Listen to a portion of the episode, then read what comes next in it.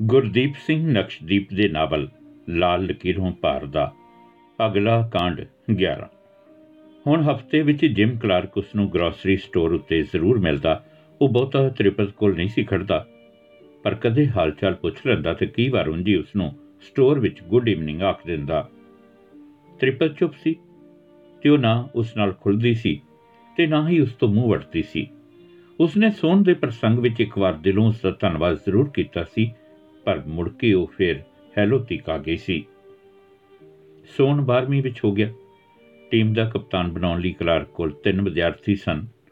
ਦੋ ਉਹ ਲੜਕੇ ਜੋ 12ਵੀਂ ਪਾਸ ਨਹੀਂ ਸੀ ਕਰ ਸਕੇ ਕਿਸੇ ਕਾਰਨ, ਪਰ ਉਹ ਬਹੁਤ ਵਧੀਆ ਖਿਡਾਰੀ ਸਨ ਤੇ ਤੀਸਰਾ ਸੋਨ ਸੀ। ਖੇਡਾਂ ਦਾ ਮੌਸਮ ਆ ਗਿਆ ਸੀ।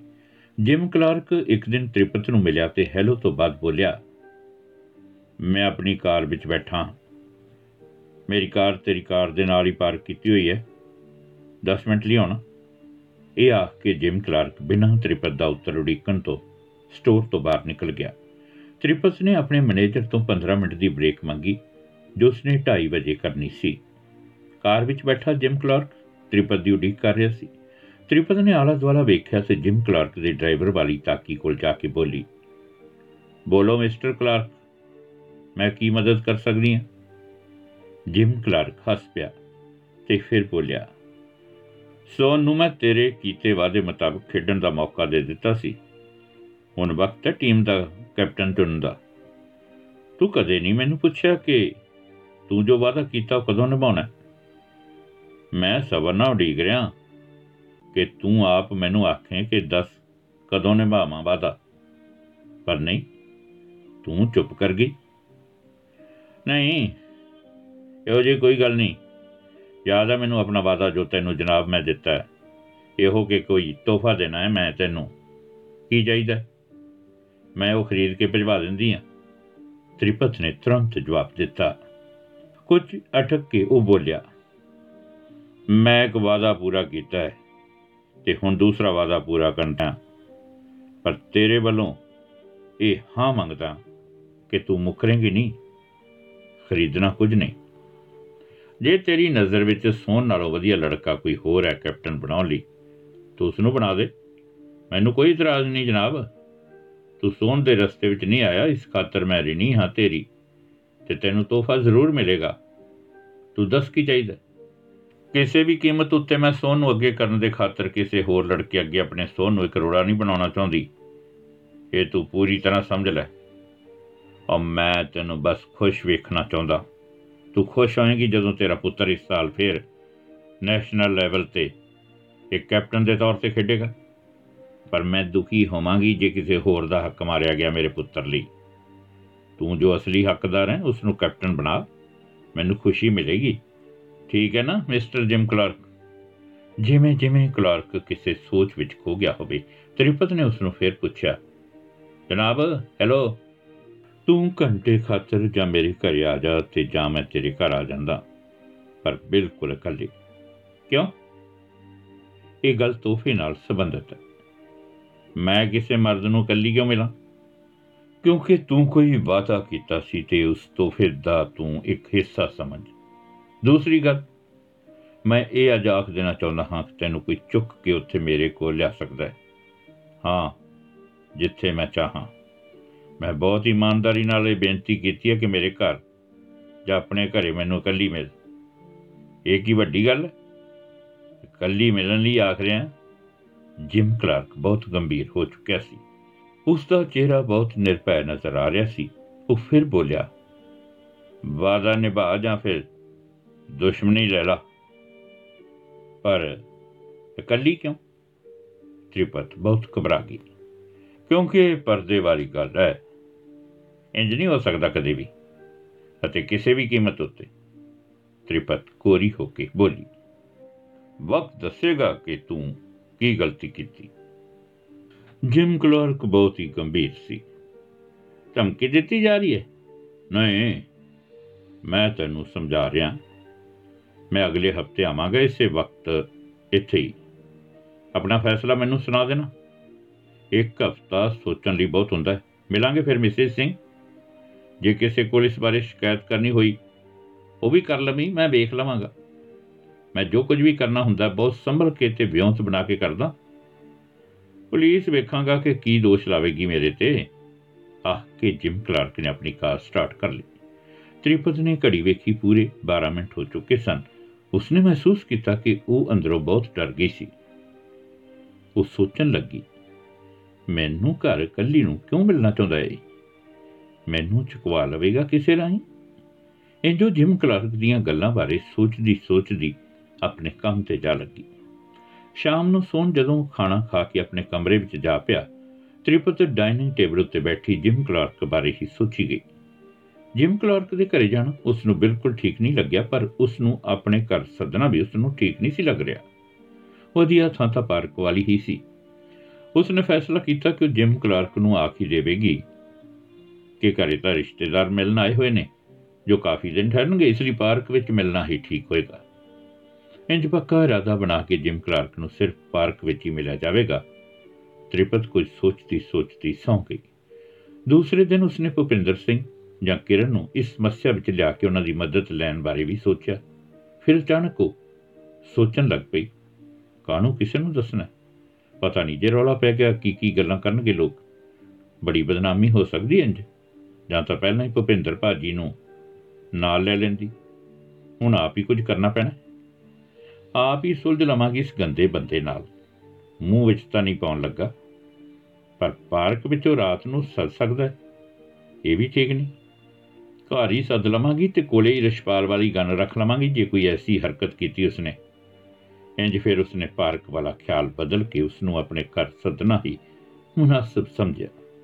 ਹਫ਼ਤੇ ਬਾਅਦ ਜਿਮ ਕਲਰਕ ਉਸ ਨੂੰ ਮਿਲਣ ਆਇਆ ਉਸ ਦਿਨ ਉਸ ਦੀ ਛੁੱਟੀ ਸੀ ਤੇ ਉਸਨੇ ਆਪਣੀ ਕਾਰ ਪਾਰਕਿੰਗ ਲਾਟ ਵਿੱਚ ਇੱਕ ਪਾਸੇ ਲਾ ਲਈ ਜਿਮ ਕਲਰਕ ਨੇ ਉਸਦੇ ਕੋਲ ਆ ਕੇ ਆਪਣੀ ਕਾਰ ਪਿੱਛੇ ਕਰਕੇ ਉਸਦੇ ਬਰਾਬਰ ਲਾ ਦਿੱਤੀ ਹੈਲੋ ਪਿਆਰ ਕਰ ਲਿਆ ਮਨ ਕੀ ਜਵਾਬ ਹੈ ਮੈਂ ਚਲਦੀ ਹਾਂ ਇਹ ਵਕਤ ਠੀਕ ਹੈ 11 ਵਜੇ ਹਨ ਤੇ ਮੇਰੀ ਛੁੱਟੀ ਹੈ ਤੂੰ ਮੇਰੇ ਮਗਰ ਆ ਜਾਣਾ ਮੇਰੇ ਘਰ ਥੋੜੇ ਚਿਰ ਬਾਅਦ ਪਰ ਮੇਰੇ ਤੋਂ ਕਾਫੀ ਪਿੱਛੇ ਰਹਿਣਾ ਬਿਲਕੁਲ ਮੇਰਾ ਨੇੜੇ ਤੋਂ ਪਿੱਛਾ ਨਹੀਂ ਕਰਨਾ ਬਿਨਾਂ ਉਸ ਦਾ ਉੱਤਰ ਸੁਣੇ ਤੋਂ ਤ੍ਰਿਪਤ ਨੇ ਆਪਣੀ ਕਾਰ ਪਾਰਕਿੰਗ ਲਾਟ ਵਿੱਚੋਂ ਕੱਢ ਕੇ ਵੱਡੀ ਸੜਕ ਤੇ ਪਾ ਲਈ।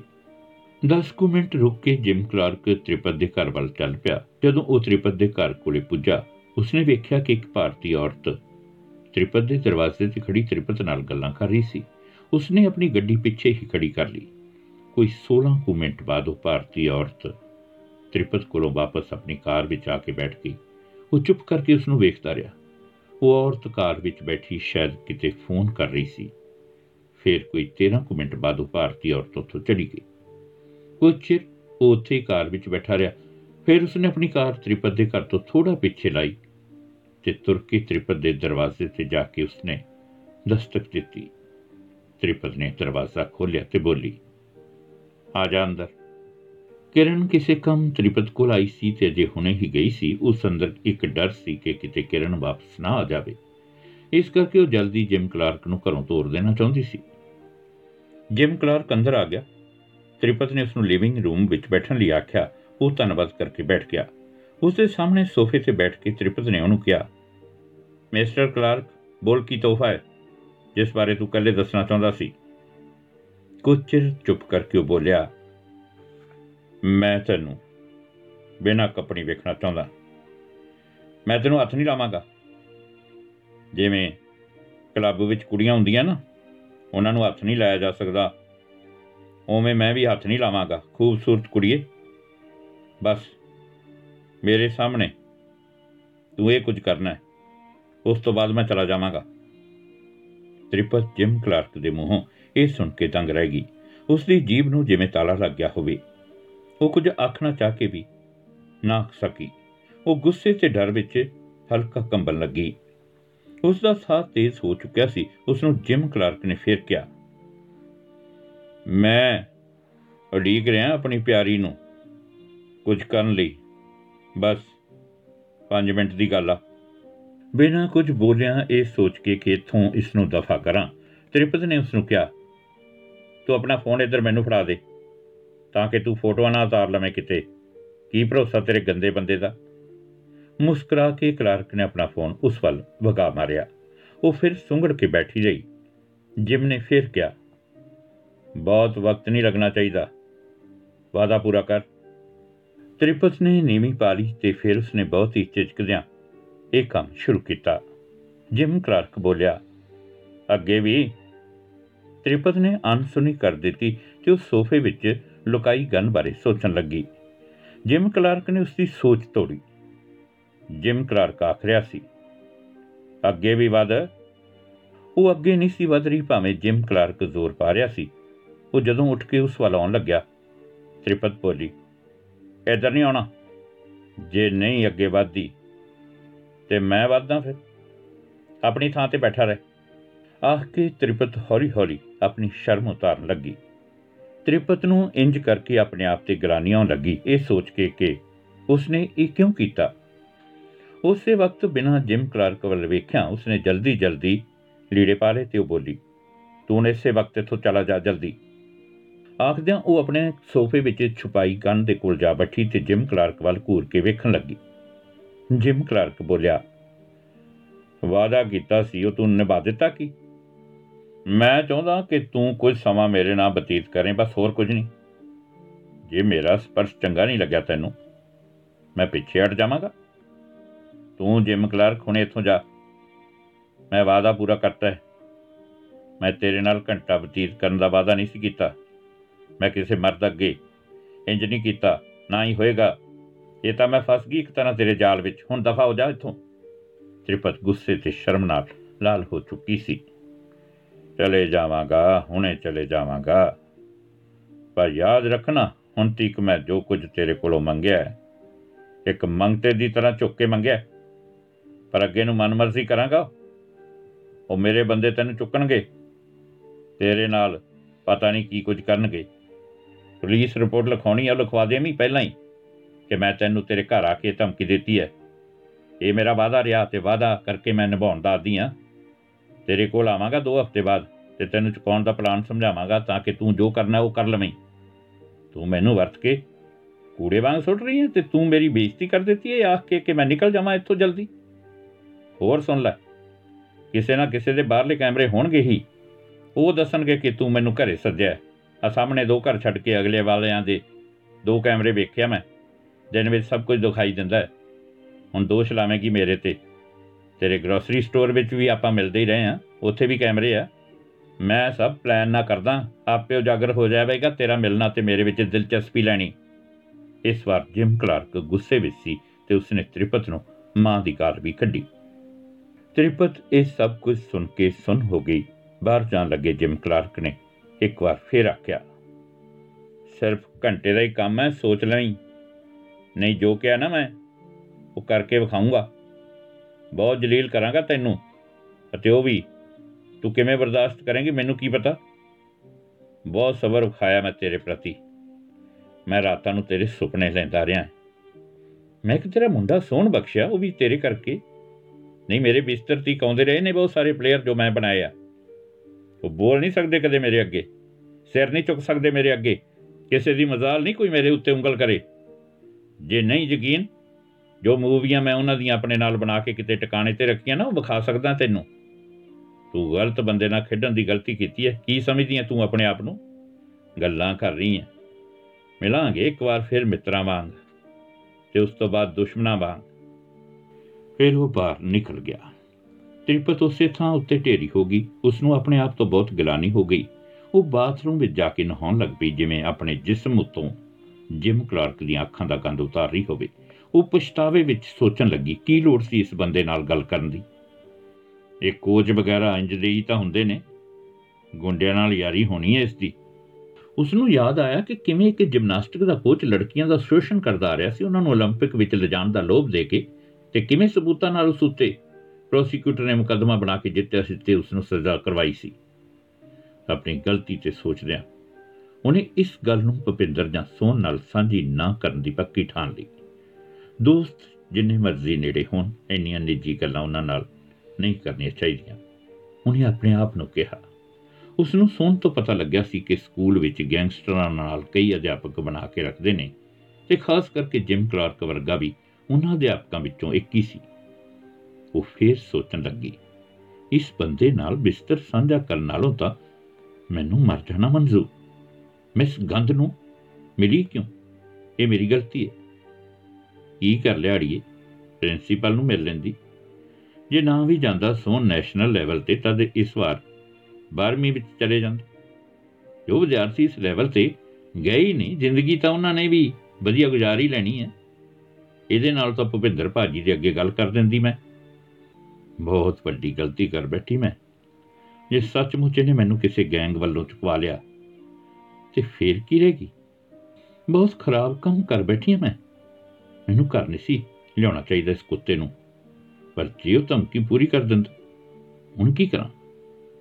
ਮੇਰੇ ਕੋਲ ਇਹੋ ਰਸਤਾ ਹੈ ਕਿ ਜਾਂ ਤਾਂ ਮੈਂ ਮਾਰੀ ਜਾਵਾਂ ਇੰਨੀ ਬੇਇੱਜ਼ਤੀ ਕਰਵਾਉਣ ਨਾਲੋਂ, ਜਾਂ ਫਿਰ ਸੂਰ ਨੂੰ ਹੀ ਮੁਕਾ ਦਿਆਂ, ਇਸ ਤਰ੍ਹਾਂ ਕਿ ਪਤਾ ਹੀ ਨਾ ਚੱਲੇ। ਕਿਸੇ ਹੋਰ ਸ਼ਹਿਰ ਸੱਦ ਲਵਾਂ ਇਹਨੂੰ ਜਾਂ ਉਧਰ ਪਾਮਡੇਲ ਦੇ ਬਿਆਬਾਨ ਵਿੱਚ ਲਿਜਾ ਕੇ ਇਸ ਦਾ ਕਤਲ ਕਰ ਦੇਵਾਂ। ਪੁਲਿਸ ਹਰ ਸੁਰਾਖ ਲੱਭ ਲੈਂਦੀ ਹੈ। ਕੋਈ ਸਕੀਮ ਬਣਾਵਾਂ, ਕਿ ਪਤਾ ਹੀ ਨਾ ਚੱਲੇ। ਉਹਨੂੰ ਲੱਗ ਰਿਹਾ ਸੀ ਕਿ ਹੁਣ ਕੁਝ ਨਹੀਂ ਹੋ ਸਕਦਾ। ਉਸ ਨੂੰ ਪੂਰਾ ਯਕੀਨ ਹੋਣ ਲੱਗਾ ਕਿ ਉਹ ਕਿਸੇ ਰਾਹੀਂ ਕਿਤੋਂ ਉਸ ਨੂੰ ਮੌਕਾ ਪਾ ਕੇ ਚੁਕਵਾਏਗਾ। ਬਲਾਤਕਾਰ ਬਾਰੇ ਸੋਚਣ ਤੇ ਹੀ ਉਸ ਨੂੰ ਰਸ਼ਪਾਲ ਯਾਦ ਆ ਜਾਂਦਾ ਤੇ ਉਹ ਉਹ ਫਿਰ ਸੋਚਦੀ। ਉਹ ਫਿਰ ਇਸ ਟਰਾਬੇ ਹੇਠ ਮੇਰਾ ਸ਼ੋਸ਼ਣ ਕਰਦਾ ਰਹੇਗਾ। ਉਸ ਨੂੰ ਸਮਝ ਨਹੀਂ ਸੀ ਆਉਂਦੀ ਕਿ ਉਹ ਅਗਲਾ ਕਦਮ ਕਿਹੜਾ ਲਵੇ। ਉਹ ਕਈ ਵਾਰ ਇਕੱਲੀ ਸੋਚਦੀ, ਨੀਂਦ ਦੀਆਂ ਗੋਲੀਆਂ ਖਾ ਕੇ ਮਰ ਜਾਣ ਬਾਰੇ ਵੀ ਸੋਚ ਲੈਂਦੀ। ਫਿਰ ਉਸ ਨੂੰ ਸੋਹਣ ਯਾਦ ਆ ਜਾਂਦਾ। ਉਸ ਨੇ ਆਪਣੇ ਭਰਾ ਬਾਰੇ ਸੋਚਿਆ ਜੋ ਉਸ ਬਾਰੇ ਕਦੇ ਸੋਚਦਾ ਵੀ ਨਹੀਂ ਸੀ।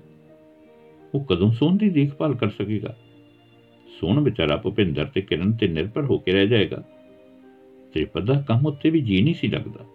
ਉਹ ਕਈ ਵਾਰ ਰਜਿਸਟਰ ਤੇ ਗਲਤੀ ਕਰ ਬੈਠਦੀ ਤੇ ਫਿਰ ਉਸ ਨੂੰ ਠੀਕ ਕਰਦੀ।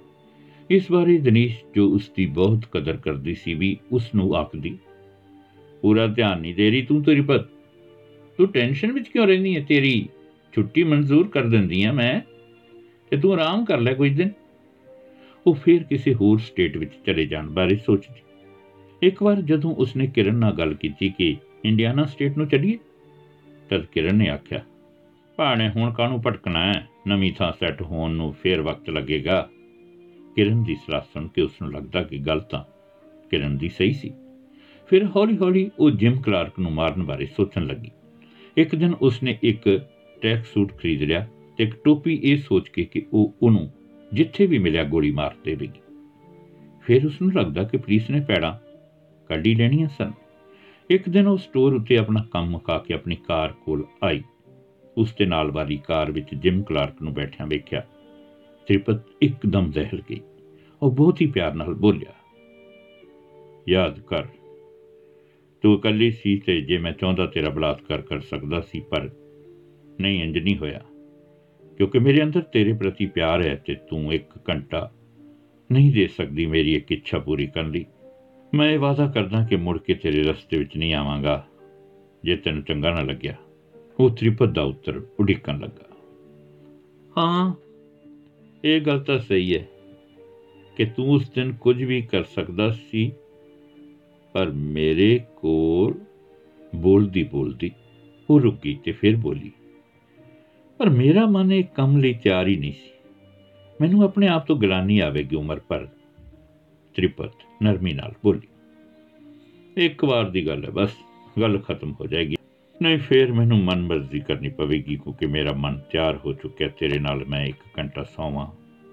ਇਹ ਹੁਣ ਨਹੀਂ ਰੁਕ ਸਕਦਾ, ਕਿਉਂਕਿ ਮੈਂ ਕਈ ਵਾਰ ਸੋਚਿਆ ਕਿ ਚੱਲ ਛੱਡਾਂ। ਪਰ ਤੂੰ ਅੱਗੇ ਆ ਜਾਂਦੀ ਹੈ। ਬਸ ਇੱਕ ਘੰਟਾ। ਵਾਦਾ ਕਿ ਮੁੜ ਕੇ ਤੇਰੇ ਰਸਤੇ ਵਿੱਚ ਨਹੀਂ ਆਵਾਂਗਾ ਮੈਂ। ਇਸ ਵਾਰ ਜਿਮ ਕਲਾਰਕ ਦੀ ਆਵਾਜ਼ ਵਿੱਚ ਬਹੁਤ ਨਿਮਰਤਾ ਸੀ। ਉਹਨੂੰ ਕੱਟ ਕੇ ਤ੍ਰਿਪਤ ਬੋਲੀ, ਮੈਨੂੰ ਇੱਕ ਮਹੀਨਾ ਦੇ ਸੋਚਣ ਲਈ। ਫਿਰ ਮੈਂ ਦੱਸਾਂਗੀ ਮੇਰਾ ਮਨ ਕੀ ਆਖਦਾ ਓ ਨਹੀਂ ਨਹੀਂ ਨਹੀਂ ਨਹੀਂ, ਹੋਰ ਨਹੀਂ ਸੋਚਣਾ। ਤੇ ਨਾ ਮੈਂ ਹੋਰ ਉਡੀਕ ਕਰ ਸਕਦਾ। ਜੇ ਅੱਜ ਤੂੰ ਨਾ ਕਰ ਦੇਵੇਂ ਤਦ ਹਫ਼ਤੇ ਵਿੱਚ ਮੈਂ ਆਪਣੀ ਇੱਛਾ ਪੂਰੀ ਕਰ ਲਵਾਂਗਾ। ਮੇਰਾ ਇਹ ਵਾਅਦਾ ਰਿਹਾ। ਉਹ ਮੇਰੇ ਬੰਦੇ ਆਖਦੇ ਸੀ ਕਿ ਮਾਰਨ ਦੀ ਲੋੜ ਹੀ ਨਹੀਂ। ਐਸਾ ਹਾਲ ਹੋਏਗਾ ਜਦ ਮਰਜ਼ੀ ਉਸ ਕੋਲ ਆ ਜਾਣਾ ਤੇ ਭੁੱਖ ਮਟਾ ਲੈਣਾ। ਪਰ ਸੱਚੀ ਗੱਲ ਇਹ ਕਿ ਮੈਂ ਤੇਰੇ ਨਾਲ ਇੰਜ ਨਹੀਂ ਹੋਣ ਦੇਣਾ ਚਾਹੁੰਦਾ। ਇਸ ਹਫ਼ਤੇ ਵਿੱਚ ਫੈਸਲਾ ਦੇ ਦੇ। ਇਸ ਵਾਰ ਜਿਮ ਕਲਾਰਕ ਥੋੜੇ ਗੁੱਸੇ ਵਿੱਚ ਸੀ। ਕੁਝ ਚਿਰ ਚੁੱਪ ਹੋਣ ਤੋਂ ਬਾਅਦ ਤ੍ਰਿਪਤ ਉਸ ਦੀਆਂ ਅੱਖਾਂ ਵਿੱਚ ਹੈਵਾਨੀਅਤ ਦੇ ਭਾਵ ਪੜ ਕੇ ਬੋਲੀ, ਇੰਜ ਕਰ, ਇੱਕ ਮਹੀਨਾ ਤੂੰ ਇੱਧਰ ਨਹੀਂ ਆਉਣਾ। ਮੇਰੇ ਘਰ ਵੱਲ ਨਹੀਂ ਆਉਣਾ। ਫਿਰ ਇੱਧਰ ਗਰੋਸਰੀ ਲੈਣ ਆਉਣਾ ਅਗਲੇ ਮਹੀਨੇ ਦੀ 10 ਤਰੀਕ ਨੂੰ ਦਿਨ ਦੇ 10 ਵਜੇ। ਉਦੋਂ ਮੈਂ ਇੱਕ ਚਿੱਠ ਤੇ ਲਿਖਾਂਗੀ ਪ੍ਰੋਗਰਾਮ ਕਿ ਕਦੋਂ ਆਉਣਾ ਹੈ, ਪਰ ਹੋਏਗੀ ਮਿਲਣੀ ਰਾਤ ਦੇ ਵਕਤ। ਉਹ ਵੀ ਸਿਰਫ 1 ਘੰਟਾ। ਉਸ ਤੋਂ ਬਾਅਦ ਨਾ ਤੂੰ ਮੈਨੂੰ ਮਿਲੀ ਤੇ ਨਾ ਮੈਂ ਤੈਨੂੰ। ਜਿਵੇਂ ਕਦੇ ਆਪਾਂ ਮਿਲੇ ਹੀ ਨਹੀਂ। ਉਦੋਂ ਤੀਕ ਮੈਂ ਆਪਣੇ ਆਪ ਨੂੰ ਤੇਰੇ ਲਈ ਤਿਆਰ ਕਰ ਲਵਾਂਗੀ, ਠੀਕ? ਬਿਲਕੁਲ। 1 ਘੰਟਾ ਮਤਲਬ 1 ਘੰਟਾ। ਪਰ ਉਹ ਘੰਟਾ ਯਾਦ ਰੱਖਣ ਵਾਲਾ ਹੋਵੇ ਵਾਦਾ ਰਿਹਾ ਕਿ ਤੇਰੇ ਸੇ ਆਸਾਨ ਕਰਕੇ ਮੈਂ ਕਦੇ ਤੇਰੇ ਰਾਹ ਵਿੱਚ ਨਹੀਂ ਆਵਾਂਗਾ। ਤ੍ਰਿਪਤ ਨੇ ਵੇਖਿਆ ਕਿ ਜਿਮ ਕਲਾਰਕ ਦਾ ਚਿਹਰਾ ਖਿੜ ਗਿਆ ਸੀ। ਜਦੋਂ ਮੈਂ ਤੈਨੂੰ ਵਕਤ ਦਿੱਤਾ, ਤੂੰ ਆਪਣੀ ਕਾਰ ਮੇਰੇ ਘਰ ਤੋਂ 3 ਮੀਲ ਪਾਸੇ, ਜੋ ਓਕ ਨਾਂ ਦੀ ਪਾਰਕ ਹੈ ਨਾ, ਉਸ ਨਾਲ ਲੱਗਦੀ ਜੋ ਓਕ ਸਟਰੀਟ ਹੈ, ਉਸ ਉੱਤੇ ਲਾ ਦੇਵੀਂ। ਇਹ ਮੇਰੇ ਘਰ ਵਾਲੇ ਜਾਂਦੇ ਰਸਤੇ ਵਿੱਚ ਪੈਂਦੀ ਹੈ, ਠੀਕ? ਉਸ ਓਕ ਸਟਰੀਟ ਉੱਤੇ ਕਾਰ ਲਾ ਕੇ ਮੇਰੀ ਕਾਰ ਵੱਲ ਆ ਜਾਣਾ ਕਿਉਂਕਿ ਮੈਂ ਤੈਨੂੰ ਲੈਣ ਆ ਜਾਵਾਂਗੀ। ਇਹ ਗੱਲ ਨਹੀਂ ਭੁੱਲਣੀ। ਇਹ ਤੇਰੇ ਤੇ ਮੇਰੇ ਵਿਚਕਾਰ ਹੈ। ਇਸ ਨੂੰ ਉਮਰ ਭਰ ਗੁਪਤ ਰੱਖਣਾ ਕਿਰਪਾ ਕਰਕੇ। ਪੱਕਾ। ਇਸੇ ਤਰ੍ਹਾਂ ਹੋਏਗਾ। ਮੈਂ ਸਮਝ ਗਿਆ। ਦਰਅਸਲ ਮੈਂ ਕੱਪੜੇ ਵੀ ਸੈਰ ਕਰਨ ਵਾਲੇ ਪਾ ਲਵਾਂਗਾ। ਰਾਤ ਨੂੰ 9 ਵਜੇ ਜਾਂ ਉਹਨੂੰ ਕੱਟ ਕੇ ਤ੍ਰਿਪਤ ਬੋਲੀ। ਅਸਲੀ ਵਕਤ ਉਸ ਚਿੱਟ ਤੇ ਲਿਖ ਦੇਵਾਂਗੀ। ਇਹ ਸਭ ਕੁਝ ਸੁਣ ਕੇ ਜਿਮ ਕਲਾਰਕ ਖੁਸ਼ ਹੋ ਗਿਆ ਤੇ ਉਹ 10 ਤਰੀਕ ਨੂੰ ਜਿਸ ਵਿੱਚ ਅਜੇ ਮਹੀਨੇ ਤੋਂ ਕੁਝ ਦਿਨ ਹੋਰ ਬਾਕੀ ਸਨ ਤੀਬਰਤਾ ਨਾਲ ਉਡੀਕਣ ਲੱਗ ਪਿਆ। ਬਾਕੀ ਅਗਲੇ ਕਾਂਡ ਵਿੱਚ।